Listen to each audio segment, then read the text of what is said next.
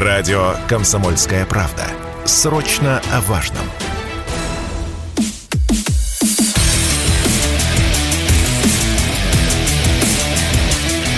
Программа с непримиримой позицией. Утренний Мардан. Всем здравствуйте! В эфире радио «Комсомольская правда». Я Сергей Мардан. Начнем с технического объявления. Добрые американские цензоры забанили на неделю YouTube-канал «Мардан два точка ноль». Ну, в общем, наконец-то они очнулись, хоть кто-то начал работать. Соответственно, переезжаем на запасной канал «Мардан Эфир». Вы его знаете, мы на нем были какое-то время назад. Для вашего удобства ссылка на трансляцию выложена на телеграм-канале «Мардан», для чего я вас всех регулярно и призываю на него подписываться. По крайней мере, чтобы быть в курсе, где меня искать. Так, ну а теперь переходим к важным новостям. Самое важное, оно прозвучало вчера уже поздно вечером. И это обращение командующего специальной военной операции генерала Суровикина. Первое публичное обращение генерала, которого уже добрый русский народ успел прозвать генералом Армагеддон. И украинцы его так называют, и в Европе его так называют. И это прекрасно, и это очень хорошо. А для всех желающих я, естественно, сразу рекомендую прослушать его целиком. Для тех, кому привычно читать, в «Комсомольской правде» опубликован полный текст этого. Но оно записано как интервью, это обращение на самом деле. А сейчас давайте послушаем пару важных выдержек и обсудим, о чем идет речь. Мы с украинцами один народ. И желаем одного, чтобы Украина была независимым от Запада и НАТО, дружественным для России государством. Противник – это преступный режим, который толкает граждан Украины на смерть, стремится прорвать нашу оборону. Вооруженные силы Украины подтягивают на передовую все имеющиеся резервы. В основном это силы территориальной обороны, не прошедшие даже полный курс подготовки. Фактически, украинское руководство обрекает их на уничтожение. Как правило, такие подразделения имеют низкий моральный дух. Для предотвращения бегства с передовой украинские власти, преступный режим применяет заградительные отряды из националистов, которые расстреливают всех, кто пытается покинуть поле боя. Ежесуточно потеря противника составляет сотни человек убитыми и ранеными. Ну... Собственно, друзья мои, как хотите, так и понимаете. Тут принципиально нового-то не прозвучало, а здесь принципиально новое то, что командующий всеми войсками на украинском фронте озвучивает политические моменты. Мне кажется, это важно. Вот по какой причине. Я человек советского воспитания. Я, в общем, отношусь к тем, кого называют последним советским поколением. Поэтому очень хорошо помню, я застал и я помню, насколько армия, советская армия, всегда была отделена от политики. До самого конца Советского Союза армия никогда, самые высшие военачальники не делали никаких политических заявлений. И, собственно, эта традиция, она продолжилась и после девяносто первого года, несмотря на то, что были яркие, известные генералы обеих чеченских войн, их, в общем, компетенции, тем не менее, всегда ограничивались сугубо военными заявлениями. Вот. И это, в общем, нормально, на самом деле, во всех крупных государствах, во всех крупных политических системах. А политическая власть, политическое руководство за этим следит очень тщательно. А моменты, когда генералам поручают касаться политических вопросов, это действительно моменты кризисные, моменты судьбоносные, моменты принципиально важные для будущего страны. А заявление генерала Суровикина, вчерашнее, вечернее, как мне кажется, относится категорически ни к какому, вот то, что называется пиару. Ну, достаточно, в общем, на Суровикина и посмотреть, послушать его, чтобы понять, что этот человек страшно далек от этой области, он занимается суровой, такой настоящей военной работой, и всю жизнь ей занимался, и он целиком и полностью сосредоточен именно на ней сейчас. И, собственно, с первого дня его официального назначения мы, в общем, как бы это видели, поэтому и вот это вот прозвище, которое Суровикину было дано и было с таким энтузиазмом подхвачено, оно именно про это. Но то, что командующий СВО говорит в том числе и о политических вопросах, мне кажется, ну, знаете, это, это вынуждено. Во многом это вынуждено, потому что, ну, знаете, если, если тридцать лет... И в Конституции, собственно, и было, и сейчас записано. Если тридцать лет страна жила без идеологии, ну, так или иначе, руководителям, руководителям, в том числе и занимающихся войной, им приходится касаться вопросов вполне себе идеологических. Те сотни тысяч солдат, которые сейчас находятся на фронте, должны четко понимать, за что они воюют. Вот, собственно, как мне кажется, почему в выступлении генерала звучат моменты, ну, относящиеся не только вот к описанию тактики, стратегии военных операций и так далее, и так далее, и так далее. Так, ну и еще я вам включу один кусок из выступления, о котором мы уже поговорим подробно. У нас имеются данные о возможности применения киевским режимом запрещенных методов и способов войны в районе города Херсон, о подготовке Киевом массированного ракетного удара по плотине Каховской гидроэлектростанции, нанесение массированного ракетного артиллерийского удара по городу без разбора целей. Данные действия могут привести к уничтожению инфраструктуры крупного промышленного центра и, безусловно, к большим жертвам среди гражданского населения. В этих условиях нашей первичной задачей является сохранение жизни и здоровья мирных граждан.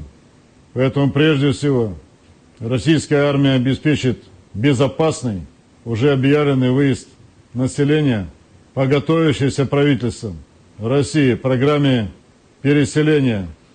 Дальнейшие наши планы и действия в отношении самого города Херсон будут зависеть от складывающейся военно-тактической ситуации.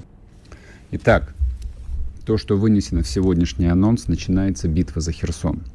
И, собственно, и военные, и военные эксперты, которые комментируют вчерашнее выступление, э, именно так это и трактуют, и я это так и трактую. Вы найдете достаточно комментариев. Э, Влад Шурыгин вчера вечером э, написал, в общем, об этом. Я чуть позже репостну у себя в Телеграм-канале. Э, оборона Херсона — это принципиальный э, момент, очень важный момент а, всей военной кампании. Во-первых, это областной центр. С двадцать четвёртого февраля, об этом нужно помнить, Херсон был единственным областным центром, который нашей армии удалось, удалось взять без боя. Мы вышли на правый берег Днепра без боя. Вся Херсонская область, в общем, была не тронута войной. Война туда пришла относительно недавно, когда начались массированные обстрелы и Энергодара, и Херсона, и Антоновского моста, и Каховского моста через Каховскую плотину и так далее, и так далее. Второй момент. Херсон — это ключевой стратегический пункт, который защищает, собственно, сухопутный коридор, который защищает Мариуполь. Я не буду вдаваться, я не военный, я всегда а, повторял и буду повторять. А, военные вопросы должны комментировать военные эксперты, но я думаю, даже военные эксперты вот сейчас тоже громкость своих а, громкоговорителей будут подкручивать. Не о чем говорить. Сейчас наступает момент истины. Сейчас начинается действительно очень тяжелое судьбоносное сражение. И то... А, обстоятельство, что командующий специальной операцией вот эту горькую правду говорит вслух, а, ну, мне, вот я вам скажу про себя, а, это главное, что в меня вселяет оптимизм. То, в чем остро нуждается народ России, чего он жаждет и всегда жаждал, это правды. Он ее жаждал, он ее требовал. И то, что с ним главнокомандующий, командующий специальной военной операции, сразу начал говорить, произнося вещи тяжелые, описывая ситуацию, как она есть. Мне кажется, это важно. Естественно, я провожу аналогии и с Великой Отечественной войной. А как без этого? Ну, собственно, поскольку я провожу эти аналогии, это лично в меня и вселяет э, оптимизм. Так и должно быть. Так и должно быть. И то, что я знаю, скажем так, от людей, которые находятся так, да, наши заточены и наши готовы вести там бой не на жизнь, а на смерть. Я уверен в том, что Херсон не будет сдан. Я уверен в том, что вот те формулы, которые произносит Суровикин, о том, что они перемелят все эти резервы украинской армии, все обстоит именно так. И есть принципиальный момент. Цитата из э, Мольтке. «Войны одерживаются на поле сражения». Победа в войне одерживается именно на поле сражения. Ни в экономике, ни в информационном пространстве. И генерал Суровикин это прекрасно знает. Поэтому верим в победу, ждем победу. После перерыва продолжим. спорт кэ пэ точка ру. О спорте, как о жизни.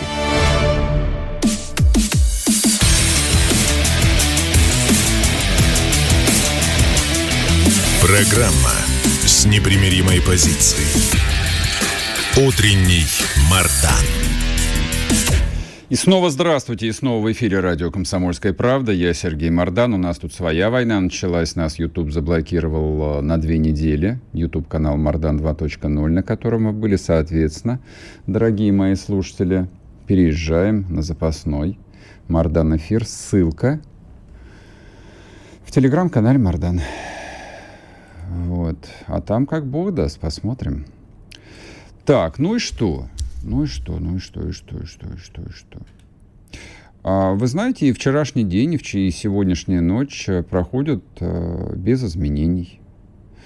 И то, чего боялись недельку назад, то, чего боялись недельку назад, про то, что удары, случившиеся массированное количество более ста крылатых ракет, это нет, это не было, собственно, вот тем, что называется ударом возмездия за Крымский мост, это просто был переход к новому этапу специальной военной операции. Я бы взял на себя смелость назвать его так. Это тотальное и полное уничтожение критической инфраструктуры государства Украина. То, что происходит уже вторую неделю, это называется систематическое уничтожение критической инфраструктуры Украины. И начали мы, естественно, с инфраструктуры энергетической. И это замечательно. И это очень правильно.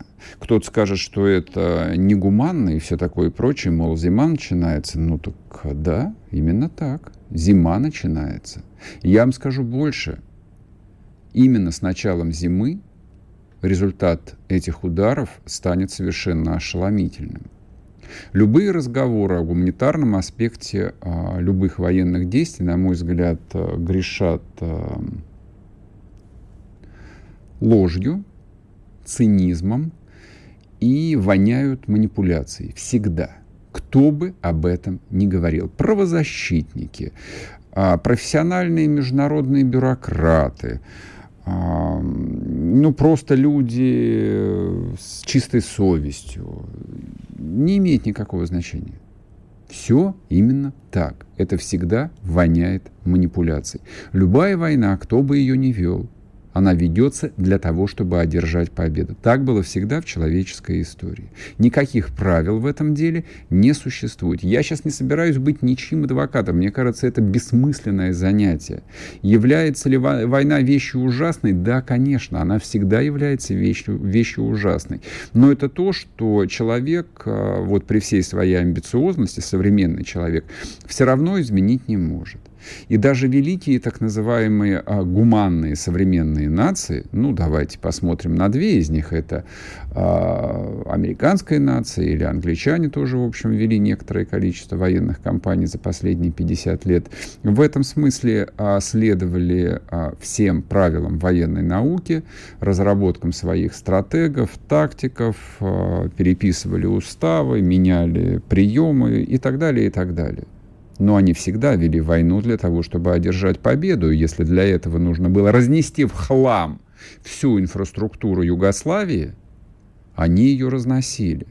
То, что мы об этом говорим как об ужасе, ужасе, ужасе, вот для меня это, честно говоря, уж простите, пожалуйста, никаким ужасом не было.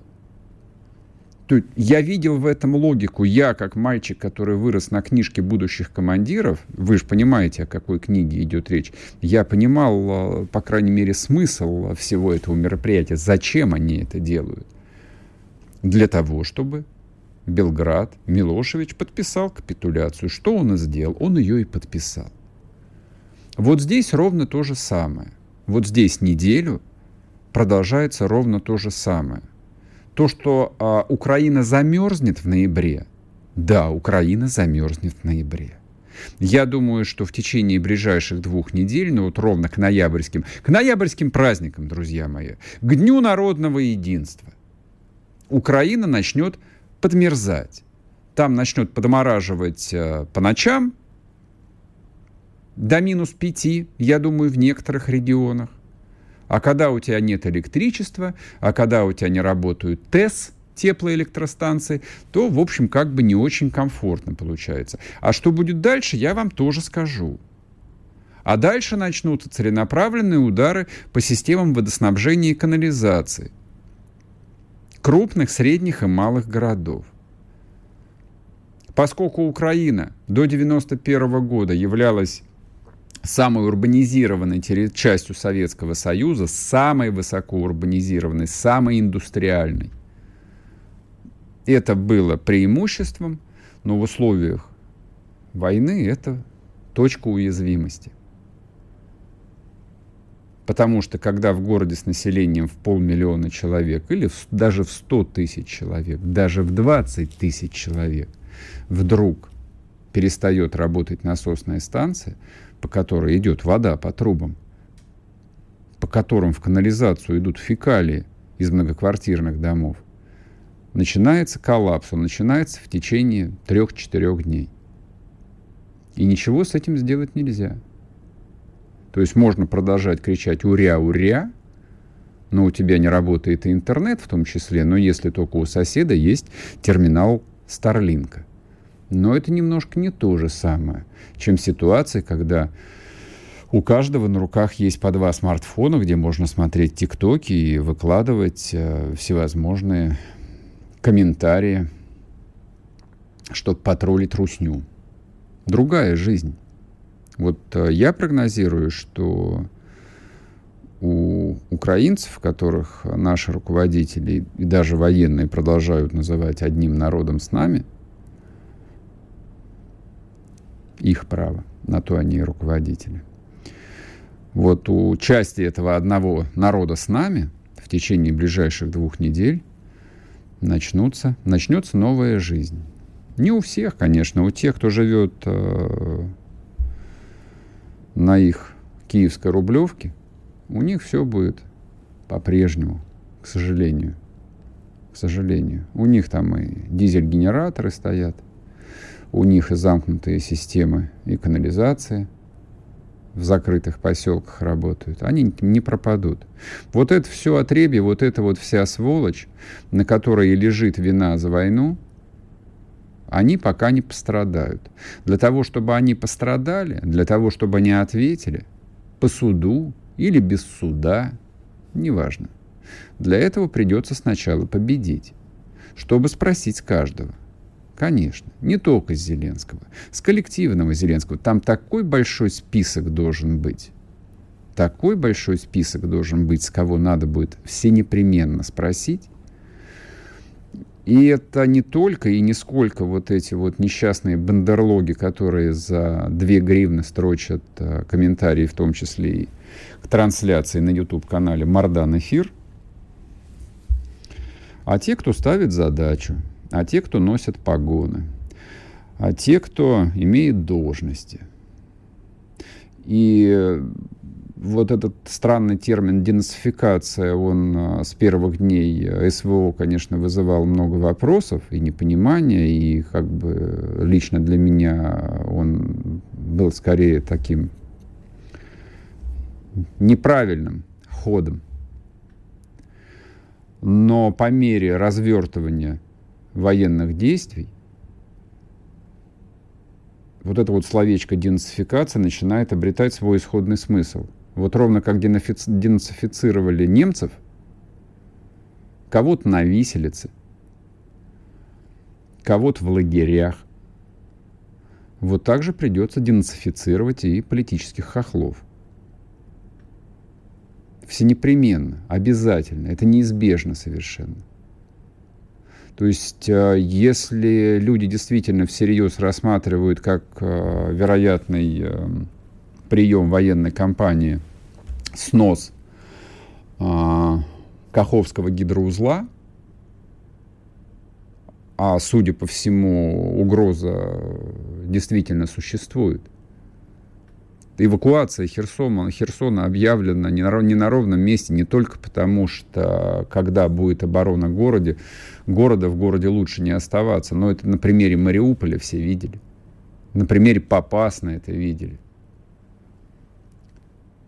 То есть для ВСУ-то это был отличный прием, они его использовали. Ну, собственно, им, как англичане, написали, что фактор живого щита – это плюс, это отлично, это лучше, чем бетонные противотанковые надолбы. То есть когда у тебя живые люди в многоэтажке, это классно, значит, ты можешь снайперскую точку на крыше разворачивать. Мы про другое. Мы про другое. Но тут ведь дело не только в этом.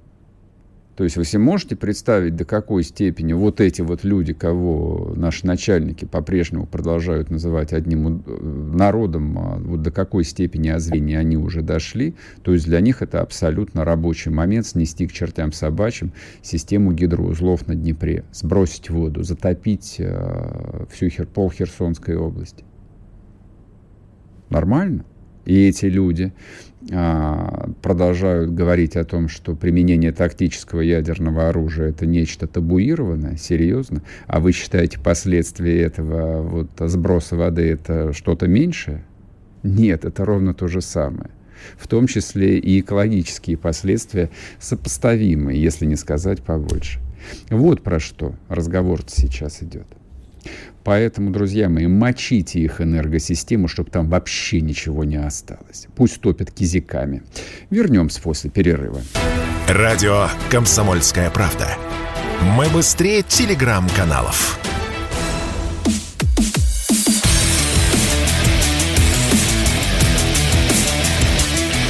Программа с непримиримой позицией. Утренний Мардан. И снова здравствуйте, и снова в эфире радио «Комсомольская правда». Я Сергей Мардан. Я напоминаю, друзья мои, тот самый канал «Мардан два ноль», про который я вам толковал, он в бане. Он в бане. И я, честно говоря, не уверен в том, что мы на него вернемся, потому что это второй страйк, а после третьего он улетает навсегда. Вот, поэтому после второго страйка обычно люди переезжают на новый канал. Соответственно, новый канал — это старый новый канал «Мардан Эфир». Ссылка в телеграм-канале Мардан указана. Переходите, подписывайтесь, нажимайте лайки, ну и все остальное и прочее. Так, ну давайте продолжим ехать по повестке. Александр Казаков с нами на связи, политолог, бывший советник первого главы ДНР Захарченко. Александр Юрьевич, здрасте. Приветствую. Сегодня вот какую новость замечательную я хотел бы с вами обсудить. Вот не могу, вот не вмещается она в моей голове. Верховная Рада Украины вчера признала суверенитет Ичкерии. Ичкерии. Проголосовали за это двести восемьдесят семь народных депутатов, я так понимаю, что единогласно из присутствующих. В постановлении осуждается совершение геноцида против чеченского народа, признают суверенитет Чеченской Республики Ичкерию, которую называют временно оккупированной территорией России в результате вооруженной агрессии, бла-бла-бла-бла-бла. У меня а, есть один принципиальный вопрос. А вот как укладывается у них борьба а, с агрессией России и, соответственно, отказ признать э, суверенитет России, ну, допустим, над Херсонской областью или Донецкой э, Народной Республикой, и такое же презрение к международно признанным границам Российской Федерации. Ну, так же не бывает, то есть либо трусы, либо крестик, мы же знаем э, Великий Завет. Объясните. Да никак не укладывается, Сергей. Они живут в таком дискретном сознании. Между прочим, хорошие ученики Объединенного Запада, который в последнее время вообще умудряется в течение одного дня делать заявления, одно противоречит другому, которые там, ну, до крика буквально. Ну, ну и что?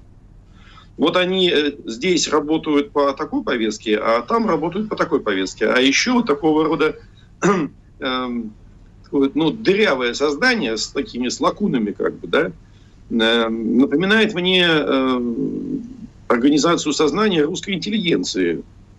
Не с утра быть помянуто. Я в свое время вот в разговоре в Донецке мы делали программу с Захаром Прилепиным, называлась телевизионную, называлась «Донецкий формат». Вот мы там минут тридцать-сорок об этом говорили. Мне пришел в голову образ, который, кажется, подходит и здесь тоже. Это как э, глаз у стрекозы. Вот в школе проходили. Он такой фасеточный. Когда вот его изображают, он, он похож на медовые соты. Вот, вот, вот у них такое фасеточное сознание. И при этом, при необходимости, они те или иные фрагменты вот этой, этих сот гасят, закрывают. И смотрят на мир э, через вот такие фрагментарно. Вот э, это выключили и э, рассуждаем дальше о окружающем мире, э, не обращая внимания на то, что там кричащие противоречия. Вот. Фасеточный глаз стрекозы, это, кажется, мне вполне удачный образ для того, чтобы понять это. Поэтому, ну и, собственно, реагируют они э, таким же образом. Они, они э, принципиально отказываются от э, того, что называлось в русской философии, слово хорошее, от целокупной картины мира. Они принципиально от нее отказываются. В противном случае они сойдут с ума, Сергей. Да я думаю, что вопросами философии там вообще никто не заморачивается, но я не могу сказать, что там вот я биографию многих депутатов изучил. Ну, вот так, посмотрел, кто чем занимался до депутатства. Ну, это, в общем, уровень людей, которым, ну, трусами торговать на бессарабском рынке. Я вот плохого ничего не хочу сказать про людей, которые торгуют трусами. Вот. Но эти-то оказались в Думе, тьфу, в Думе, в Раде, в Верховном Совете, короче. Слышит меня Александр или нет? Не слышит, разъединило. Попробуем снова соединиться. Проблема с интернетом. Я продолжу для вас, мои дорогие слушатели.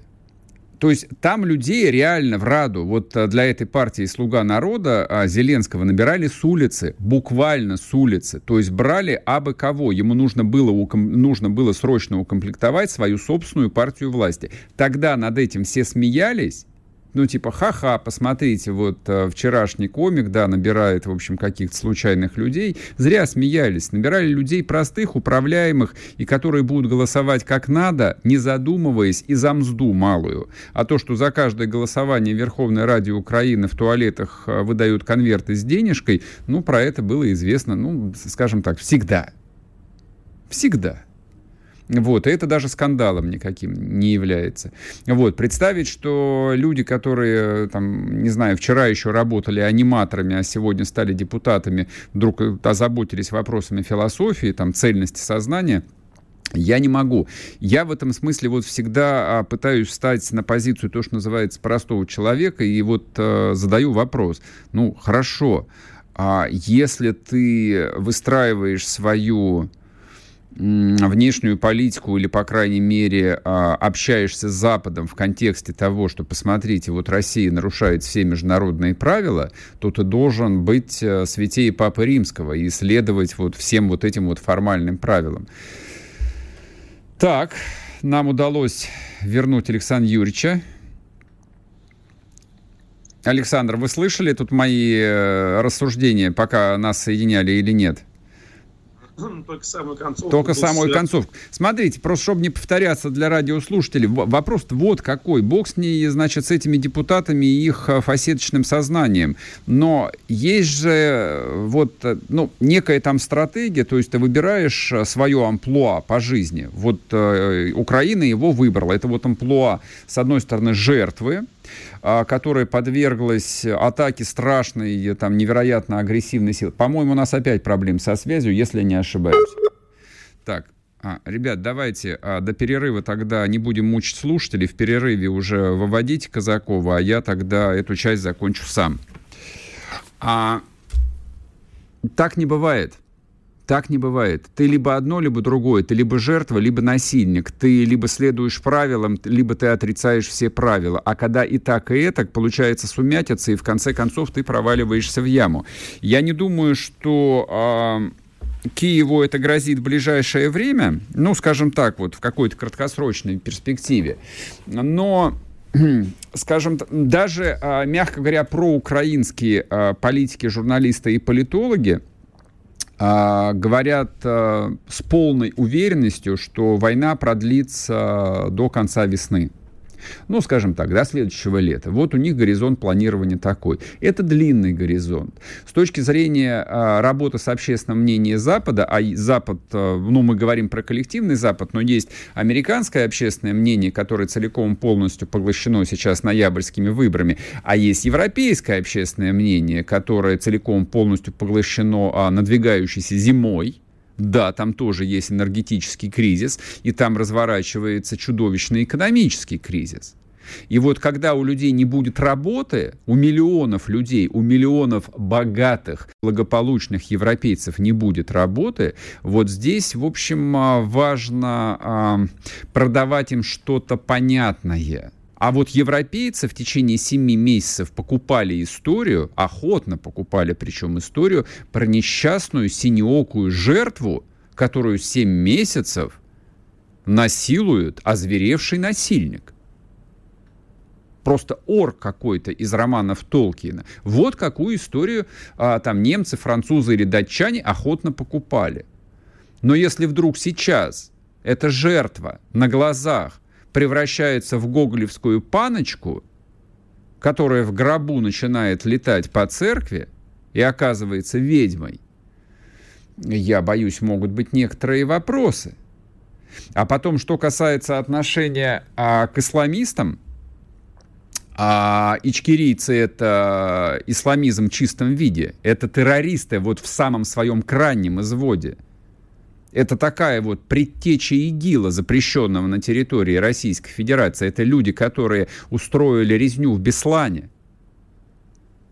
Им это нельзя продать. Европейцам это продать нельзя. Они это точно не купят. Но, во-первых, европейцы являются системными расистами. Начнем с этого. Европейцы являются системными расистами, что бы ни говорили их политиками, вот про свою там толерантность и про все остальное. Европейцы живут в условиях тяжелого цивилизационного кризиса, когда их идентичность размывают толпы мигрантов из другой, из другой цивилизации. Им это не нравится. Это первое. И второе. Европейцы категорически, категорически не приемлют А, вот эти вот а, формы политического ислама, которые а, там, последние десятилетия называются исламским терроризмом. Не вполне корректный термин, не имеющий отношения к исламу на самом деле, но его так называют. Вот а, как хохлы им продадут а, признание независимости Ичкерии, у меня лично есть большой вопрос. С этим могут быть проблемы. После короткого перерыва продолжим.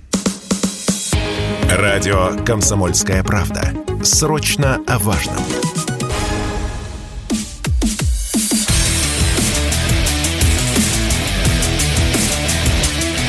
Программа с непримиримой позицией. Утренний Мардан. И снова здравствуйте, и снова в эфире радио «Комсомольская правда». Я Сергей Мардан. С сегодняшнего дня на две недели, а там посмотрим, трансляция переезжает на YouTube-канал «Мардан Эфир». переходите по ссылке, которая указана в телеграм-канале Мардан для вашего удобства, либо попробуйте искать в поиске Ютуба, но я, честно говоря, не знаю, как она работает, поэтому предлагаю вам простейший, простейшее решение. А я еще два слова хотел бы все же с Александром Юрьевичем обсудить по поводу национальных игрищ Украины. Ну, они просто рассматривают это вот как некую там точку уязвимости России, почему-то вот с упорством в нее бьют. А то, что я наблюдаю, ну, в последние двадцать лет точно, Россия неплохо умеет в национальную политику. И если уж они попытались признать за каким-то бесом Ичкерию, то в этом тоже логики особой лично я не вижу. Я вижу совсем другое. Я вижу тысячи э, русских чеченцев, которые воюют на украинском фронте. Вот это я вижу. А что такое Ичкерия, я не понимаю. Александр Юрьевич, а вот э, ну, вы как беспристрастный, хотя я понимаю, что вы пристрастный наблюдатель, а вот э, у самих хохлов, у них э, с национальной политикой-то как? Они в нее умеют или нет? Вот знаете, Сергей, интересная очень тема на самом деле. Во-первых, вот то, о чем вы говорили, пока я где-то там в пространстве мотался космическом, вы говорили про европейцев и то, что им не продать такую тему. Абсолютно правильно, но не американцам. А американцам можно это продать? Легко.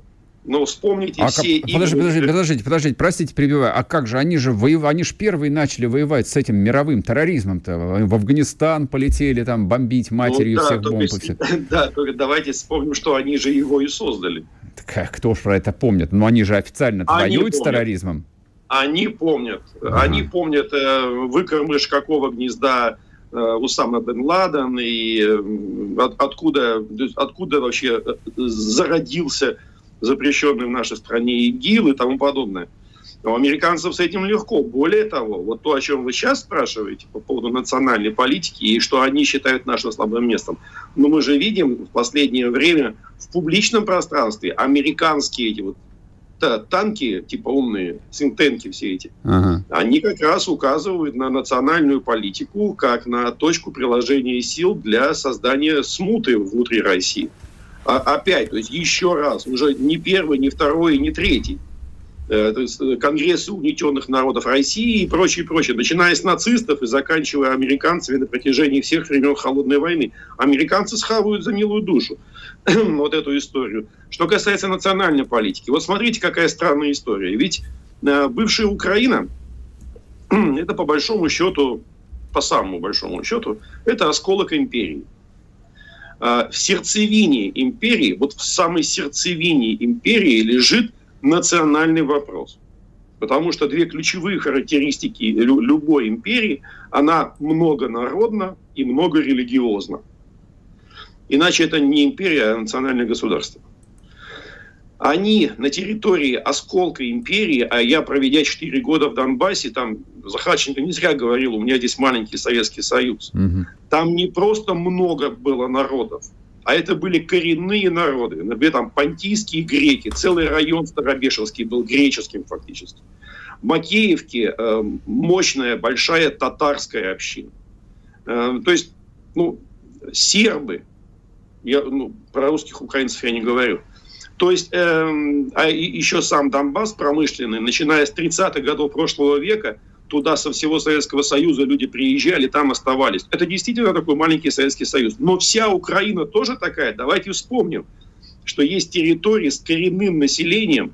Например, в Прикарпатье это венгры. Mm-hmm. Эм, там, в, Черно... в Черновцах это румыны. Эм, в Одесской области... Эм, Ну, про евреев я не говорю, это, это коренной народ на всей, э, ну, той части Украины, где была черта оседлости. Кстати, в Донецке она проходила прямо на, на границе между будущим Донецком, будущим Сталина и Макеевкой. Прямо по речке эта черта оседлости проходила. То есть в Юзовке было под тридцать процентов евреев, а в Макеевке меньше одного процента. Это было войско Донское. Mm-hmm. То есть э, это, в этом смысле это, конечно, осколок империи, но... Одна из причин вот этого морока, который мы сейчас видим на Украине, в том, что они попытались на осколке империи построить мононациональное государство. это трагедия. Потому что никакого другого способа, кроме насилия, будь то физического, как сейчас, или духовного, как было до этого. Ведь запреты, гонения на русский язык, русскую школу и тому подобное, это тоже насилие, только духовное. То же самое, что в Прибалтике. Уж мне, мне ли не знать, меня, меня за это депортировали из Латвии. Это тоже часть осколок империи. Попытка построить мононациональное государство, национальное государство, как они называют, на территории принципиально многонародной, и там нет приезжих, они все коренные. И вот это, это попытка вот, вот тупая, неумная, но поддержанная Америкой. И вот здесь, вот это европейцам продать легко, потому что весь девятнадцатый век – это зарождение на базе национализмов, национальных государств в Европе. Западные и восточные. Это весь девятнадцатый век, это после Первой мировой войны. Вот это легко продается. Они поддерживали в этом Украину. Они поддерживали в этом, например, Латвию, которая принципиально двухобщинное государство. Mm-hmm. И, э, и, и здесь они влетели в бетонную стену. Э, наиболее проницательные люди двадцать лет, тридцать лет назад говорили, что гражданская война на Украине неизбежна. Именно поэтому. Если Киев не одумается... А Киев не просто не одумался. Они играли на этом постоянно. Ведь тридцать лет, ну, начало четырнадцатого года, двадцать лет. Киевская, прости господи, элита эксплуатировала раскол на Украине. Вот карта, которую опубликовал Илон Маск, она этот раскол и показывает. Желтая и синяя. Но все политики эксплуатировали. За нас голосует Восточная Украина, а за нас Западная Украина. Они каждый, на каждых выборах расковыривали ножом эту рану из, из, чисто из корыстных соображений. А вы еще говорите про то, что чтобы депутаты трусы сняли. Ну, они так без трусов с девяносто первого года. Позор на весь мир, как говорится. Вот. Поэтому это очень, это очень правильное направление как бы, мысли. Потом, когда мы победим и приведем в порядок эту бывший осколок империи, который найдет, войдет нормально в состав империи. Кстати, как Украина. Я вот недавно писал, потому что слова Путина, сказанные в Астане, в ответ на э, вопрос Колесникова, который такой известный тролль, mm-hmm. он дважды повторил этот вопрос. И дважды этот вопрос звучал, э, что будет с государством Украина? Слово «государство» прозвучало дважды. Со второго раза Путин ему ответил, почти дословно. У нас не было планов уничтожать Украину. Ну, так это не было, мало ли. Нет, Сергей, вы не заметили. Несмотря на дважды повторенную форму вопроса, в ответе Путин слово «государство» не использовал. А, да, вот, слушайте, вот хорошо, что вы объяснили. Я теперь понял, я понял. Украина, Украина-то останется... Конечно, сказал, а куда же, а куда же наденется? Да, просто в составе России. Да, да. Может быть, там будет западноукраинский федеральный округ или еще как-то. Как вариант, даже, почему бы и может, нет. Может, даже в названии слово останется. У нас же действительно нет задачи. Это американцы пытаются нам впарить э, задачу, нам впарить, что мы собираемся ну, там, идентичность уничтожить. Да никогда такого, ну, империя так не работает. Имперская канцелярия, в лучшем смысле этого слова, занимается как раз национальным вопросом. И мы, мы на самом деле сегодня показываем образец миру, как тысячу лет живет государство в форме империи, которое создано несколькими народами. Ведь в самом, самом источнике нашего, нашего, нашей государственности славянские, финно-угорские, скандинавские племена. Мы так создавались и тысячу лет так жили. Да, регулярно происходят проблемы, но мы остались жить вместе. Это образец всему миру, как можно жить без войны вместе. Mm-hmm. А украинцы, к сожалению, они не смогли воспринять, потому что это узколобый национализм, племенной такой, понимаете. Вот. Если была возможность в стакане крови там, вычислять количество капелек кого-то, они бы этим занимались обязательно. Слушайте, но, они, но, но они же... Ну, мне кажется, вот этот вот аргумент расовый, его довольно сложно отрабатывать по Украине, потому что они вытаскивают ту же Зеленского, вот, с его этническим происхождением. Говорят, про какой расизм? Говорите, у нас президент... У нас, таки у нас президент еврей, пожалуйста. А тут? А тут включается технология фасеточного глаза. фасеточного глаза. А вот какая технология вот конкретно у Зеленского, у его близких вот в голове? Но он как бы от этого не перестает быть евреем. Извините меня, что я на этом заостряю вопрос, но он-то понимает, что в какой-то момент, то есть вот этот звериный оскал украинского этнического национализма, он все равно проявится во всем своем безобразии. Он же не может этого да. не понимать, он же там вырос. Он вырос, он, он эту историю знает. тридцать он секунд знает, у нас, да. Он знает все, что было с евреями во время Великой Отечественной войны. А также, то, да, во время Хмельниччины он тоже все это знает, да. да. да, да. Что такое украинский но... антисемитизм, он не может не знать.